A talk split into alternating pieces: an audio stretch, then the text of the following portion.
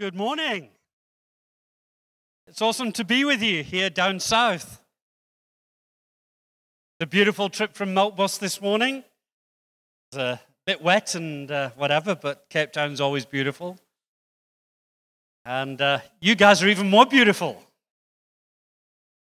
And it's a real privilege to, to be with you, to be able to share. And uh, the word I've got this morning, I feel, is a really key word for, for, for us and for you as a congregation, as God is just desiring, I think, to shake things up a little bit, take us into new things. But who is this God that we serve? What is he like? If I was to ask you to describe God in one word, throw out some words for me and see if anybody here gets the word that I'm going to preach on this morning. Love, sovereign, holy. Those are all great words. Somebody got close. Because all those things are true. And he's a many, many faceted God. I think that's why we have eternity with him, because it'll take us eternity to discover all of his attributes and all of his facets. But what I want to talk about this morning is a dangerous God. Dangerous God Dangerous People. That's the title of my preach this morning. And if you were to be an alien, some extraterrestrial who just somehow appeared on Earth, and you kind of looked at the media and watched TV to discover what Christians are like and what God is like, what impression do you think you'd get? The weak, insipid,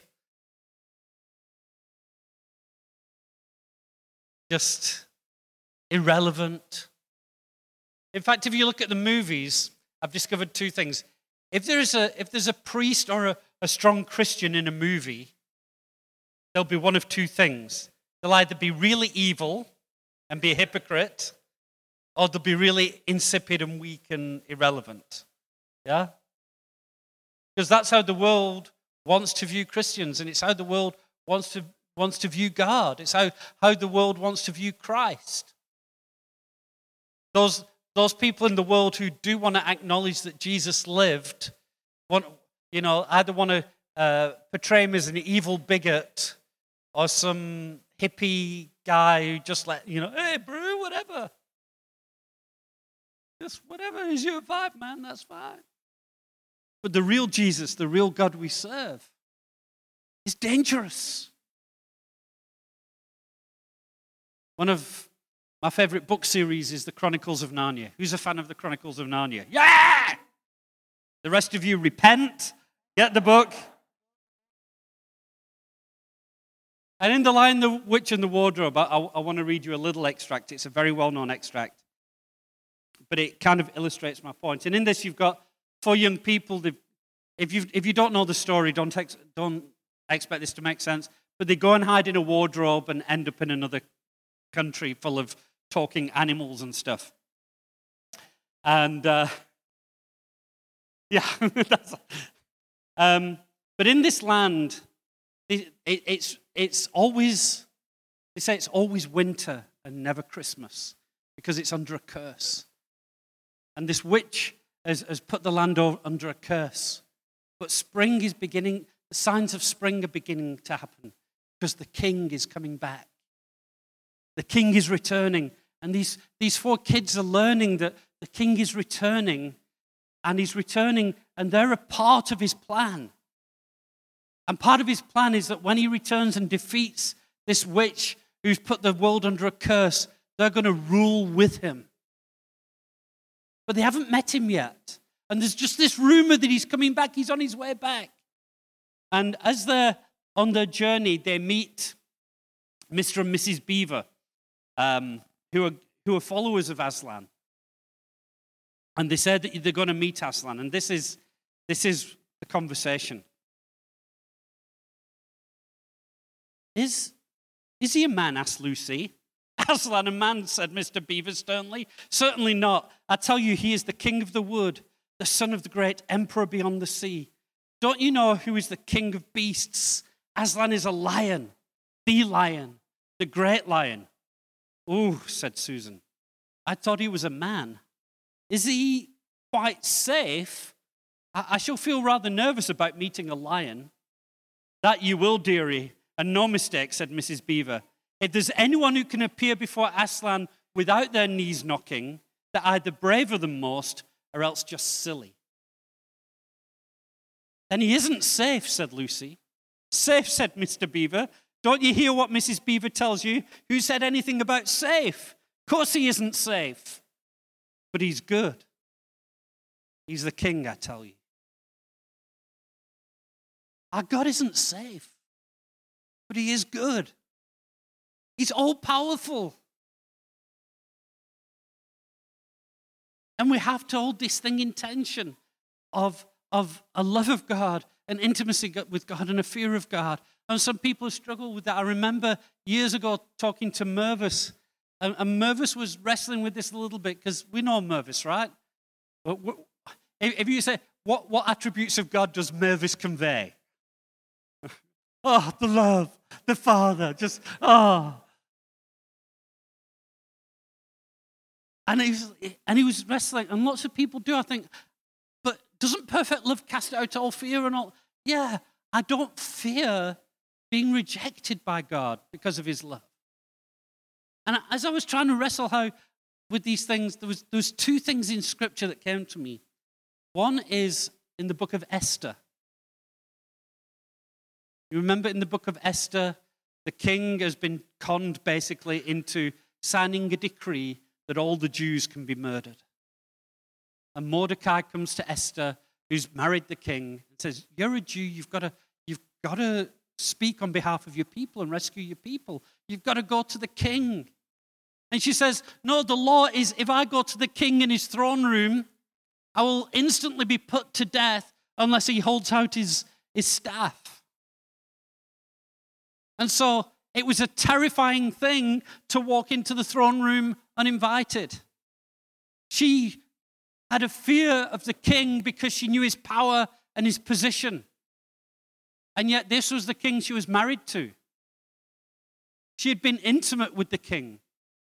She knew what it was to be intimate, but she had an understanding of who she was intimate with. And if we don't understand the position and the power of God, then we can't truly appreciate his kindness and his intimacy. Paul writes that in Romans consider then the sternness and the kindness of God. You can't know how kind he's been unless you know how stern he can be. We don't appreciate our salvation until we understand what we deserve and the holiness and the power of God. And God isn't safe, but He is good. So we can be secure in our relationship, but He's certainly not safe. And when He comes into our lives, it's not safe. You know, many churches build on a model, they call it being seeker sensitive. And the idea is that we, we gear the services, we don't do this, they, churches that build like this, gear the services so that if a visitor comes in, an unbeliever, they don't call them an unbeliever because an unbeliever sounds a little judgmental, so they call them a seeker. If a, if a seeker walks in, they won't be uncomfortable in the meeting. And so let's not be too in your face. Let's not say anything too offensive. It's like, wait a minute. Then, how are they going to meet this king? How are they going to meet him? And here's the deal you shouldn't feel comfortable in church. Nobody should be like, we can feel at home, we can feel loved, we can feel accepted. But if, if every Sunday you feel comfortable, I think there's something wrong. Because when God comes, he disturbs the status quo. When God comes, he convicts us of sin. When God comes, he challenges us and he, he calls us to more. If your relationship with God is just comfortable, maybe you've lost sight of how dangerous He is. And the reason we need to understand that God is dangerous isn't to inhibit our relationship with Him, but to understand that in our relationship, we become like our Father. And so we serve a dangerous God in order that we can be dangerous people. And we need to be dangerous. We need to be a people that are considered amazing or hateful, but certainly never irrelevant. And Jesus promised that. He said, Many will hate you on account of me. Many will hate us on account of the message that we bring. Much of the world will, will consider us hateful bigots and say we're dangerous because we're putting people's lives in danger. But the spirit of this age knows we're dangerous because we're going against the lies that Satan is telling people. And many people are, are asleep, spiritually asleep, and are sleepwalking the way into hell. And it's our job to wake people up. And it's our job to be dangerous. And it's our job, as we read in Acts 17, when the apostles were arrested, and the accusation is, they've turned our whole city upside down. And in the culture wars that we're in and, and everything that we're bombarded with, it's so easy, I think, for us to become back footed and defensive. Because we don't want to get into trouble. We don't want to lose our jobs. We don't want to lose our friends. We don't want to lose our reputations. We don't want to. We, all of these things. And in, in doing um, um, let's be wise as serpents and innocent as doves. But our job isn't to be back footed and somehow just kind of survive until the day Jesus comes back. Our job is to bring revival to the world. Our job is to go out. We're in a fight, we're in a battle, we're in an army, and I don't want an army of ineffectual people. I want to be alongside dangerous people. There are many stories of the founding of the SAS. Um, there's even a TV series. I'm, I'm not watching it. The language is, is a little dodgy, but I've done a lot of reading. And one of the, one of the founders of the SAS, one of the first guys in the SAS, if it wasn't for the SAS, he probably would have ended up in prison because he was just a violent man. He, when he wasn't at war, he would be fighting people. When, when he wasn't off somewhere, he'd be fighting officers. He got promoted and demoted so many times because he'd get promoted and then he'd punch an officer and get demoted again. But when they let him loose, behind enemy lines. His feats were legendary. He wasn't tame, he wasn't weak, he wasn't ineffectual. He was a dangerous, dangerous man. And I want to read to, to you something that Jordan Peterson said. And I know lots of you have read Jordan Peterson, and I'm not saying everything he says is amazing, but a lot of what he says is amazing. And he said this A harmless man is not a good man. A good man is a very, very dangerous man who has that under voluntary control. Can I say that again? A harmless man is not a good man. A good man is a very, very dangerous man who has that under voluntary control. How do I protect the weak and the helpless if I'm not dangerous? If I'm weak, how do I protect others? And I, he's, he's unsaved at the moment. He's on his way. I think he's close. But I just, I, I, I want to just amend his words a little bit. A good man is a very, very dangerous man who has that under voluntary control of the Spirit of God. That's even better. Yes, one of the fruits of the Spirit is self control. But to be honest, I'm a handful. I struggle to control myself. You know, I've been accused of wanting to control other people. You know, you're an elder. All you want to do is control people. I said, I don't want to control anybody else. Just controlling myself is a full time job. And I can't do it alone. But by the Spirit of God, I can con- come under His control. And then a dangerous man becomes a good man. He goes on to say this If you think tough men are dangerous, wait until you see what weak men are capable of. God hasn't called us to be weak men and women, He's called us to be strong. carriers of his spirit. That same Holy Spirit that raised Jesus from the dead. That same Holy Spirit that came at Pentecost. That same Holy Spirit that imbues us with power from on high. The Holy Spirit is dangerous.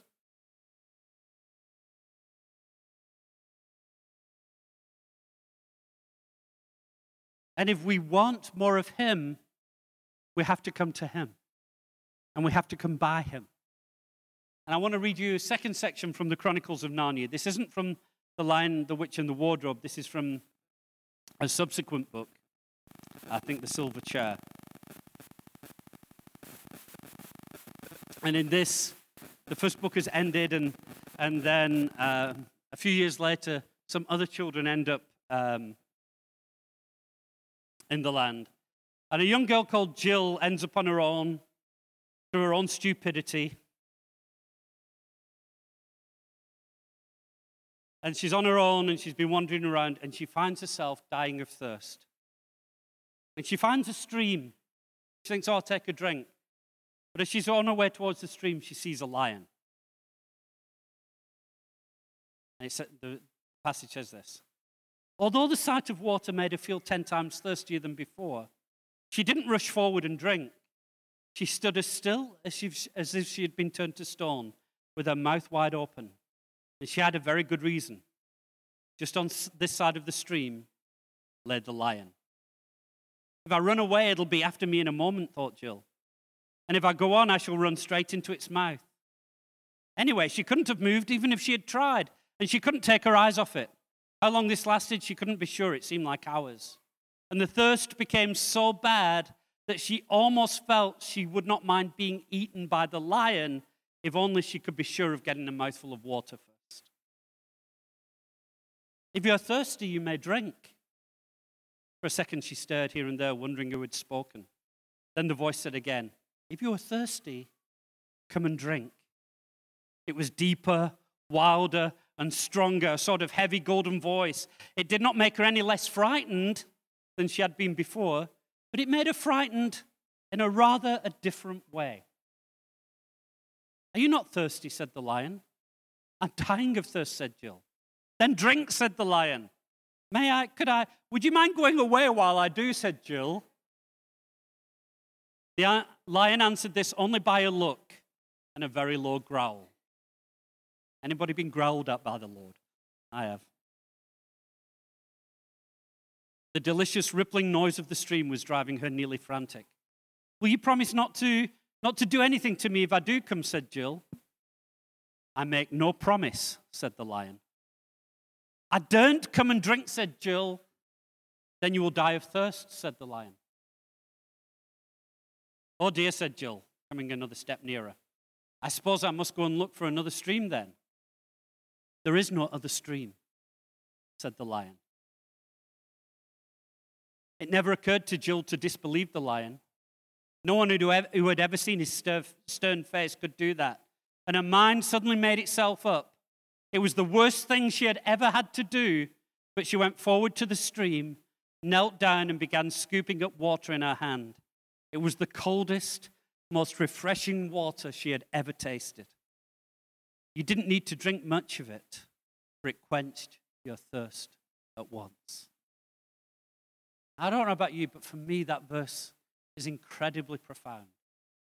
And it describes my experience often of when the Lord appears.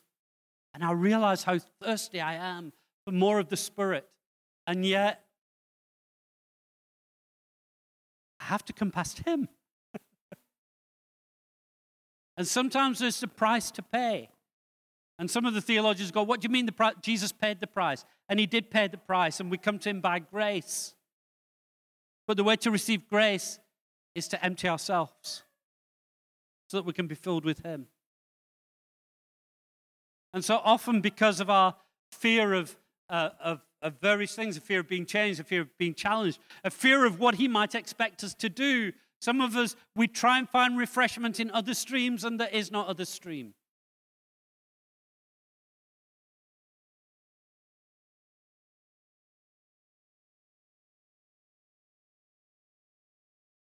as a congregation, you've been talking about this drinking from the stream.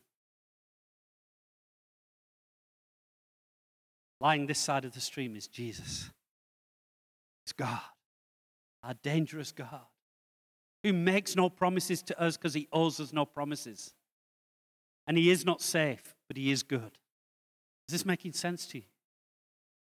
And when we understand that, we can represent him well because we become dangerous. We're not safe, but we should be good.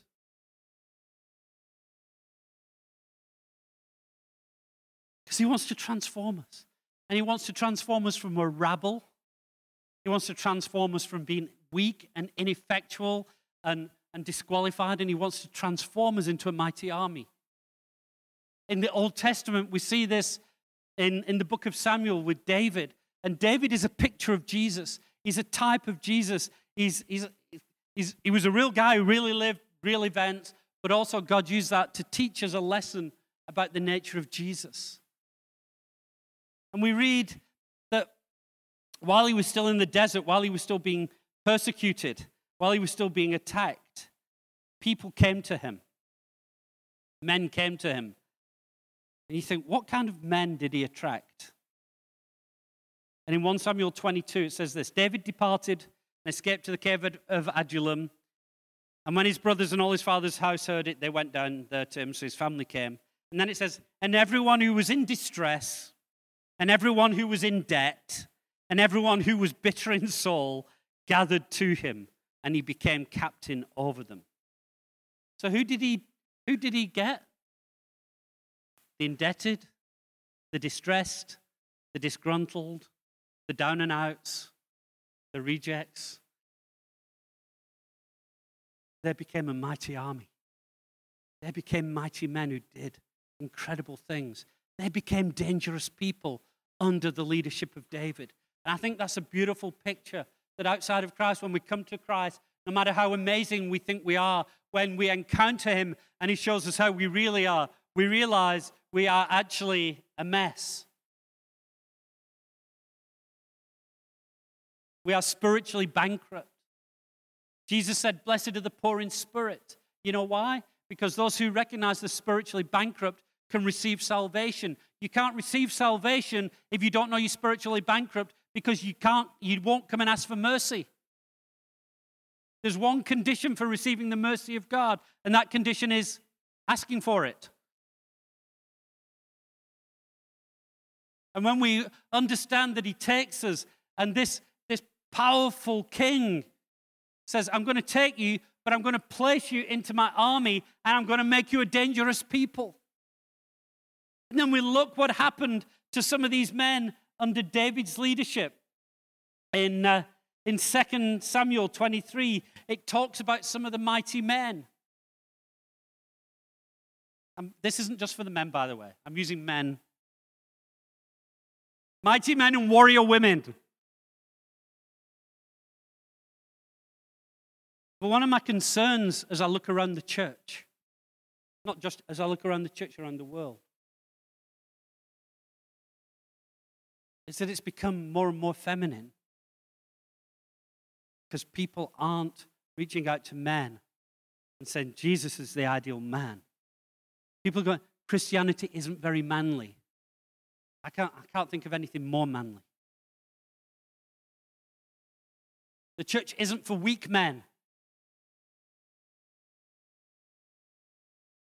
Somebody once said to me when I was younger at school, I was always getting mocked for being a Christian. And somebody said, You know, your Christianity is just a crutch that you lean on because you're weak. I said, You're right. What's your crutch? Your crutch is sex, drugs, and rock and roll. At least my crutch I know I can rely on. And yes, I come to him weak. But as I come to him weak, he makes me strong. I dare you to be man enough to follow Jesus. Have I read you that poem when I became a Christian? I want to read it to you then. One of my favorite poems by a guy called Adrian Plass. And it, it's speaking of this.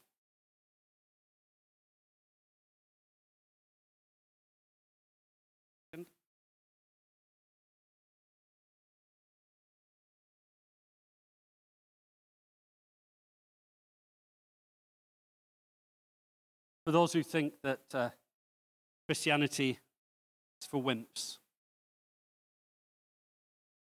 When I became a Christian, I said, Lord, now fill me in. Tell me what I'll suffer in this world of shame and sin. He said, Your body may be killed and left to rot and stink. Do you still want to follow me? I said, Amen, I think. I think, Amen, Amen, I think, I think I say Amen. I'm not completely sure. Can you just run through that again? You say, My body may be killed and left to rot and stink. Well, yes, that sounds terrific, Lord. I say, Amen, I think. But, Lord, there must be other ways to follow you, I said. I really would prefer to end up dying in my bed. Well, yes, he said, you could put up with sneers and scorn and spit. You still want to follow me? I said, Amen, a bit. A bit, amen, amen, a bit, a bit, I say amen. I'm not entirely sure. Can we just run through that again? You said I could put up with sneers and also scorn and spit. Well, yes, I've made my mind up and I say amen a bit. Well, I sat back and thought a while, then tried a different ploy. Now, Lord, I said, the good book says that Christians live in joy. That's true, he said. You need the joy to bear the pain and sorrow.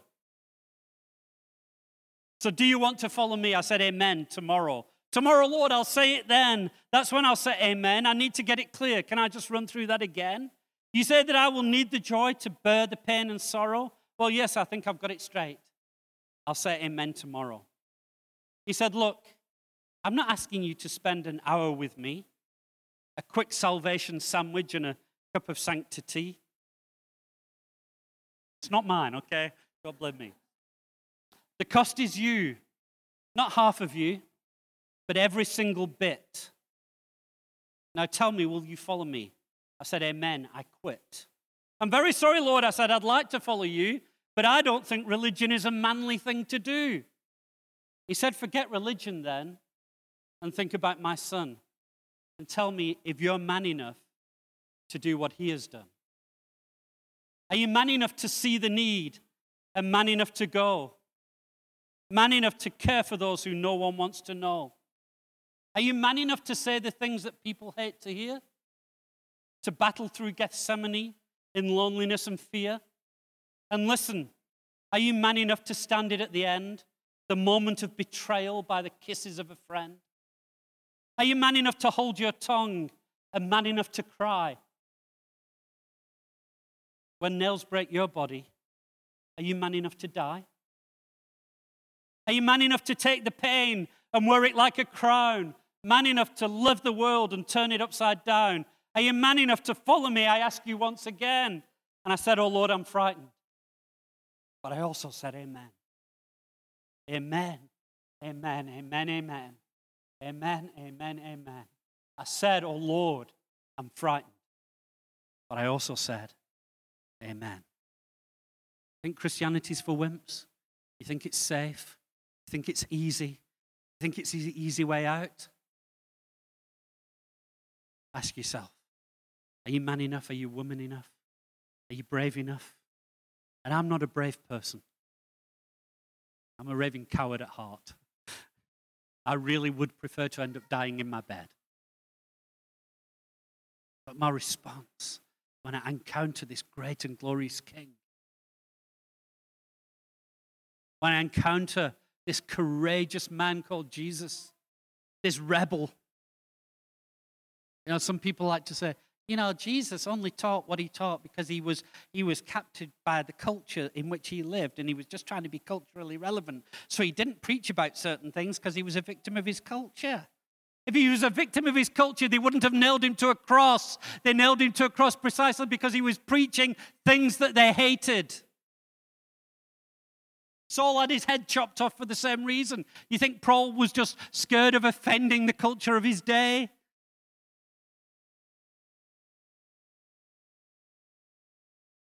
Saul, who says, I was stoned, shipwrecked, flogged, beaten, imprisoned for the sake of the gospel, and I counted all joy. That's a man's man for me. That's a dangerous man who knows that he serves a dangerous God. And David's mighty men, we read about in Samuel, and it's crazy. Just these, these are his mighty men. These aren't the leaders, these are under David. And some of them do things, exploits even greater than David. So you've got the one guy. I'm not going to say his name because I can't pronounce it. In verse 8 of 2 Samuel 23, he gets his spear out and he kills 800 guys in one go. John Wick's a wimp. This guy's the real deal. I don't watch John Wick.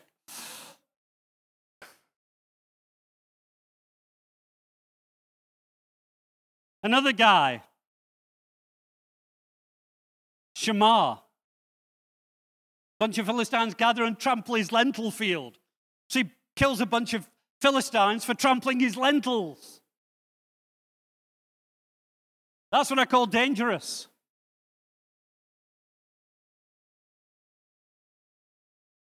One day, David's the laying siege to Bethlehem, where David had grown up. And he said, Oh, I'd love a cup of water from that spring just to remind me of my childhood days. And three of his guys take the swords out and go and slaughter a bunch of uh, the enemy just to bring back a cup of water. That's dangerous.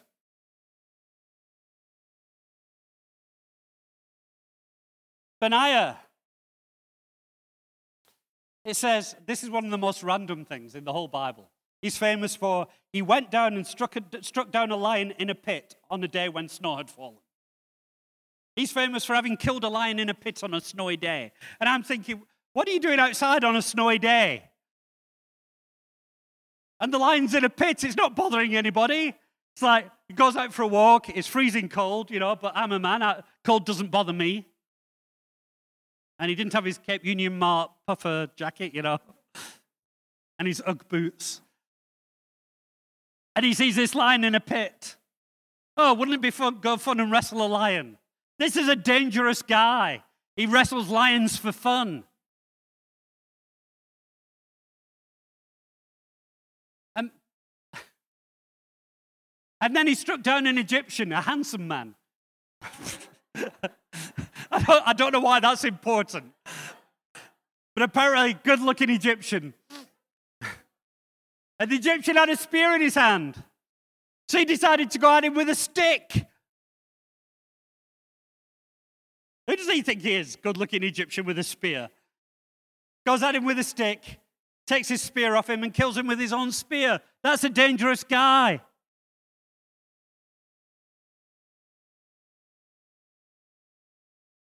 We're told in Daniel, those who know their God will do great exploits.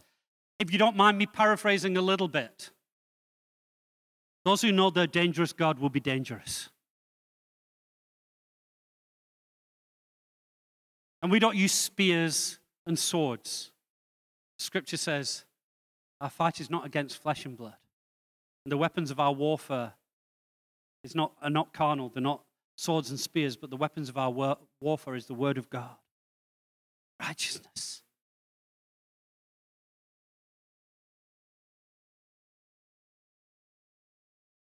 Are you relevant where you are? Are you a voice? Do people even know you're saved? And if they do, do they know what that means? Uh, we, were having a conversation when I, when I just walked in here, and, and I was asked, why don't we do a video series on what Christianity is for unsaved people? Because people have no idea what Christianity is anymore. That's true, right? Because this, this concept of Christianity has been betrayed. Do people know what Christianity is who know you? Do we embody the nature of the God that we serve? And this is a scary message because if I say you've got to go out there and be more dangerous, you go, How can I do that? It's too scary. We do it by the power of the Spirit, but we need to drink from the river. Is this okay? Is this making sense? And I don't care if you're eight or you're 80.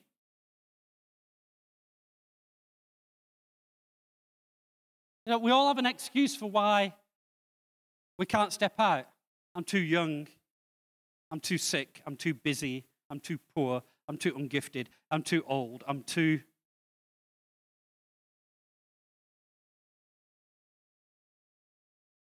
Time to dump the excuses.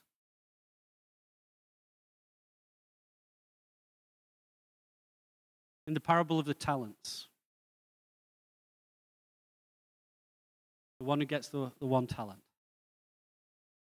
when he's giving his ex- excuse, he says, I know that you're a strict master and that you punish those who are. Uh, so, so I was just too, too scared to do anything, so I hid my talent. And we kind of read that and think, shame, the, the guy did only have one talent after all. Well, not a big deal. What's the big deal over one talent? You know, one talent, depending on how you, how you, how you do the calculation, was worth about 20 years' wages for the average person. So even one talent is a significant thing. It's a significant amount. So people, I'm just a one talent person. Well, a one talent person, 20 years' wages. It's amazing what God can do with a one talent person if you decide to be dangerous. And then the principle of Scripture is if you're faithful with the little, He'll give you more. So, are you willing to be dangerous? Are you willing to take risks? We talk about faith. And without faith, it is impossible to please God. And we need to be a people of faith. But we need to have a dangerous faith.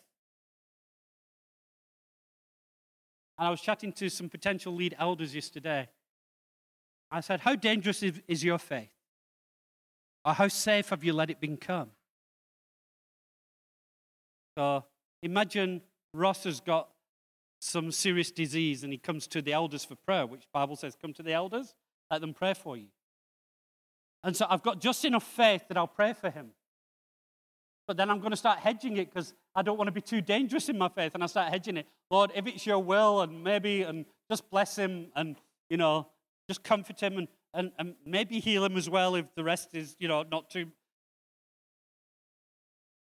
yeah, I remember once um, the elders were asked to go and pray for somebody who had scarlet fever. And I arrived at his house, and, uh, and he said, No, no, don't come in. I know your wife's pregnant. So don't come in in case you get scarlet fever. I'm like, Yeah, there's wisdom in that. But the irony just hit me full in the face. I'm there to pray for him for healing, and he says, Don't come in in case you get sick. I'm not, I'm not preaching a hyper God, but sometimes we have to step out and be dangerous. So, what about when we throw out the, the net, when we, when we, we, we throw out, uh, we, we give an invitation to respond to the gospel? And we, and we often, this is, what, this is the norm these days. Everybody close your eyes. Nobody look around. Let's make it as safe as possible. And I understand why people do that, and I'm not saying it's wrong. That can be a, a wonderful way of just making it easier for people to respond. But I wonder, are you doing it to make it easier for people to respond? Or are you, make, are you doing it so that you don't have to make as big a risk? I remember being in a meeting once, and the guy said, If you've never met Jesus and you want to get saved, come to the front. And nobody came to the front. Then he said, um, If you have been saved, but you're backslidden, come to the front. And still nobody responded. He said, If you're saved and not backslidden, but you want more of Jesus, come to the front. By the time his message was finished, he was like, If you're not raising the dead and driving out demons and healing the sick on a daily basis, come to the front. Because he was afraid of looking bad if nobody responded. We need to have a dangerous faith that if I look terrible because I've tried something and I've failed, who cares? I want to ask the people, not the elders. Would you rather have elders who never make a mistake? Are they easy to follow if they're elders who never made a mistake?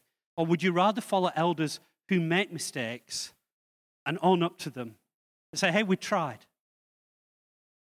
Because we want to go beyond our own ability.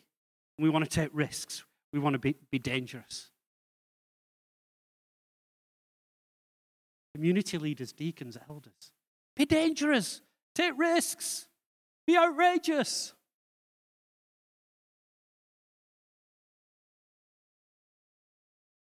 You have dangerous faith. the Lord convicted me at the elders' camp. I'll share this because I think this is one as well for us as a congregation. He said, Mike, you don't love people dangerously. And it kind of showed me this picture of my life. And when I was 11 years old, I got a scholarship to a private school. I went to this private school and I arrived and I knew nobody. Most of them had come from this fancy prep school. I came from this working class school. Nobody had ever got into this private school before I got a full scholarship. And I lived on the wrong end of town. My dad was work, we were working class, they were all middle class. So they had toys and things that I could never dream of. I had a working class accent, they didn't. I was a Christian, they weren't. I was the only boy in my year who professed to be a Christian. And so, my whole school life, from 11 to 17, I didn't have a single friend at school. School was horrendous. Every day was a trial. And, uh, most days I was mocked to some degree. I got in so many fights because the one thing that wasn't Christ like in me was if somebody if somebody touched me, I would make sure they wouldn't bully me again because I was too much effort. Got in so many fights. But I had no friends. And so I developed a coping mechanism. My coping me- mechanism was I don't need friends. I'm okay on my own. And today I often say, you know, I have a tendency to be introverted. And the truth is, I don't know if I was born introverted or if I developed my introversion as a coping mechanism. And even if I was born introverted, I didn't work against it, I worked towards it. And so I developed things in myself for survival. And I tried to hate people. I tried to. I used to love the. Who, who knows Simon and Garfunkel? One of my favorite Simon and Garfunkel songs. I am a rock. I am an island. A rock feels, feels no pain, and an island never cries. You know, he says, I have my books and my poetry to protect me. Yeah? It's laughing and it's lo- what it's laughter and it's loving I disdain. I am a rock, I'm an island. And that's how I tried to be. But I knew Jesus. And it's impossible to hate people if you love Jesus. And so, reluctantly, I loved people. But I would often say, I love you, but only because I'm commanded to, not because I want to. And God continued to do it. And I left school, uh, you know, and church and, and being part of Josh Gen, I understood I got to love people. And as an elder, I have to love people. And I learned to love people. And I, and I tried to break that, that myself out of that thing and my, my reluctance to be isolated. You know, my first reaction at the beginning of COVID when they announced lockdowns was like, yes! I don't know if anybody can, can identify with that. But I've tried to work against that because I know that isn't the nature of Christ. And here's the deal loving people is inherently dangerous. Because if you love people, they're going to hurt you, they're going to reject you. As the poem said, can you stand it at the end? The moment of betrayal by the kisses of a friend. And the Lord said, Mike, you love people, but not dangerously. You've loved people safely. And so you're not loving people like I love. That's why it's dangerous to encounter God. Because I was quite happy. And now I've got to do something. I've got to change. I've got to love more deeply. Do you love dangerously? Do you live dangerously? Do you have dangerous faith? Do you pray dangerously? Do you have dangerous joy? You know, the kind of response to life's events where everything around you seems like it's collapsing and you're not stupid. You know it's collapsing and you go, yeah, there's many challenges in life, but God is good and I can still rejoice. And people look at you and think you're insane.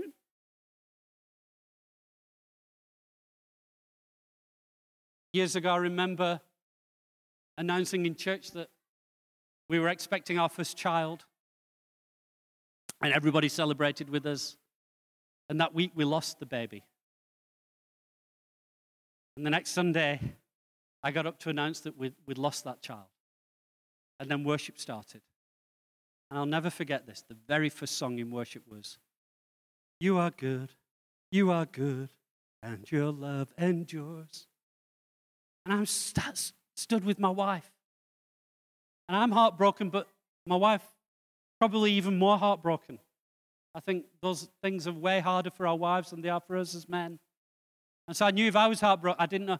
And I'm looking at these words and going, I don't know if I, if I can say, I'm not feeling this right now. I said, What your feelings got to do with it? What do your circumstances have to do with it? Is it true? Yes, it's true. Then sing it. You are good. You are good. I will rejoice in all circumstances because my joy is dangerous. I'm a dangerous guy.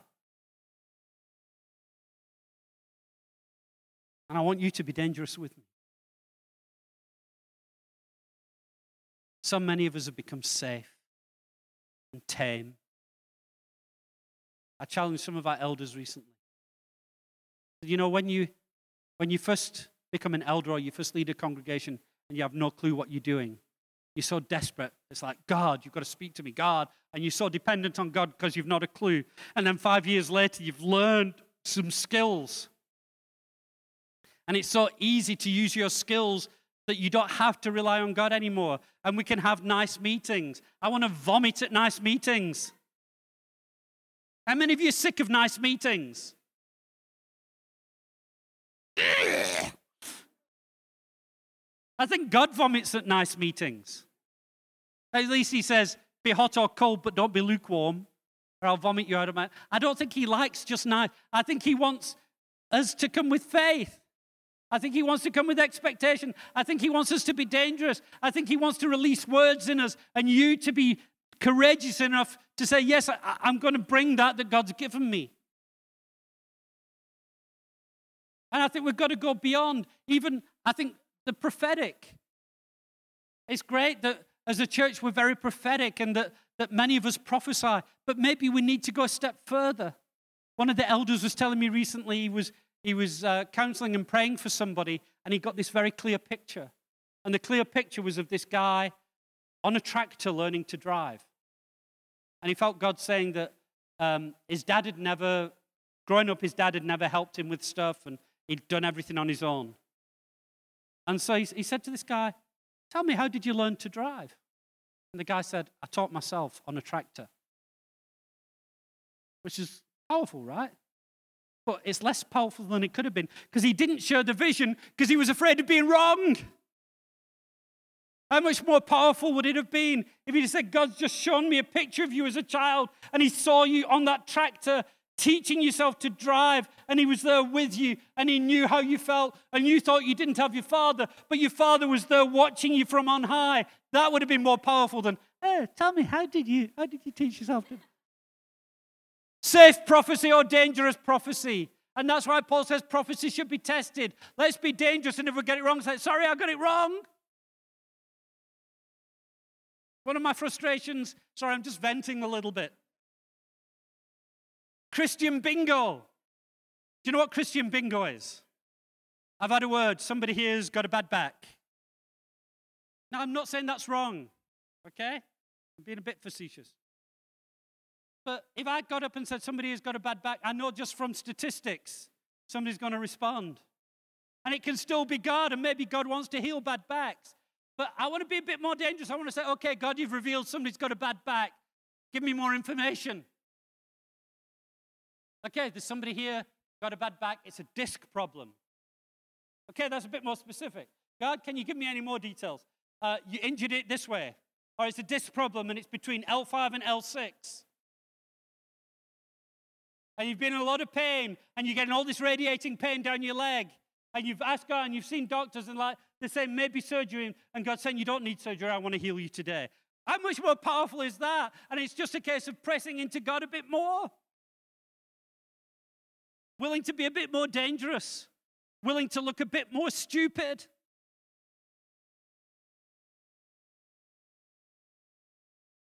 Is this making sense? I'm not despising Bible says if, you, if you're going to prophesy, prophesy according to the measure of faith that's been given you, and that's fine. If all you've got is somebody's got a bad back and you think it's God, bring it to the elders, share it. Hallelujah, praise God. People get prayed for. But we shouldn't stay there. We should allow our faith to grow and then prophesy in, according to our measure of faith. Otherwise, we're just going to stay nice. You guys are so nice. This congregation's so nice. You are nice, but you know what I'm saying. You know what it says in Acts? It says, All came upon many, and many were afraid to join them. And whilst many were afraid to join them, they still saw incredible revival. They still saw incredible increase because they weren't vanilla, they were marmite. You loved it or hated it? Uh, we're called to be marmite, not vanilla. You know, everybody will eat vanilla. I don't think vanilla is anybody's favorite, is it? Whose favorite is vanilla? Oh, there's always one. I like vanilla too. I like vanilla. There's room for vanilla. But you understand what I'm saying? How many of you old enough to remember pop songs from the 80s? There was, there was a duet, two girls, sisters called Mel and Kim. Anybody remember Mel and Kim? That one hit wonders. do you remember what their one song was called? The chorus went like this. I'm not going to sing it because I'm dangerous, I'm just not stupid. it said, like or haters, but you'll never change us. We ain't ever going to be respectable. Take or leave us, but please believe us. We ain't ever going to be respectable.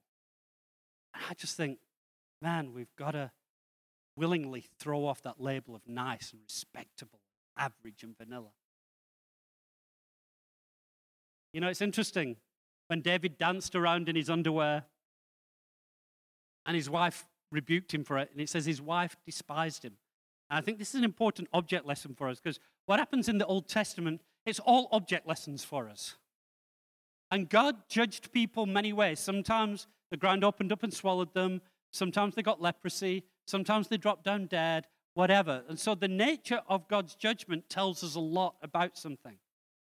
What was the judgment on David's wife for despising the way that he worshipped? Barrenness. I think when we despise that because we're more concerned with what people will think than being outrageous and dangerous for God, I think we lose fruitfulness. I think we come into a, a, a time of barrenness, spiritual barrenness. And I don't want us to be spiritually barren. I want us to be spiritually fruitful.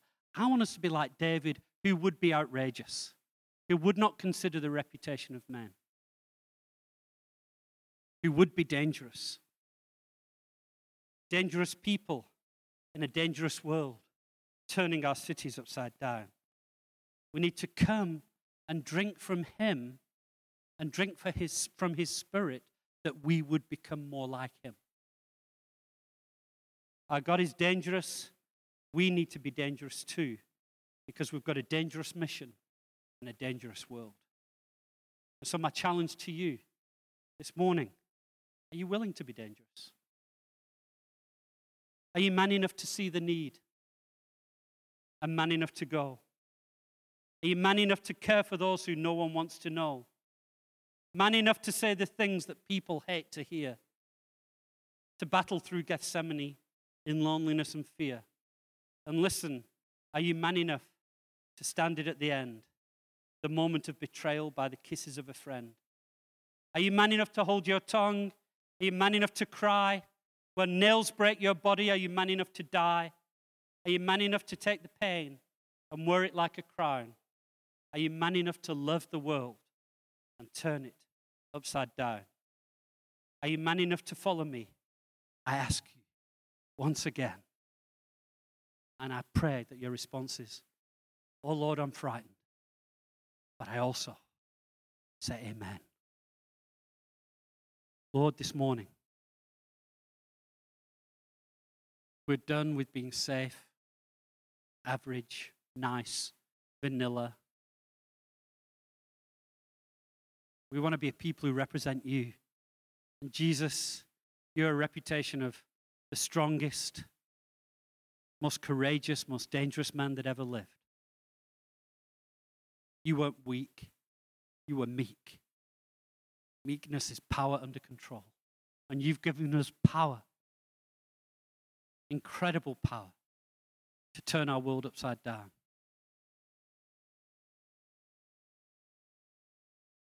But when it's under your control, we become what the world needs. Well, we want to be a dangerous people.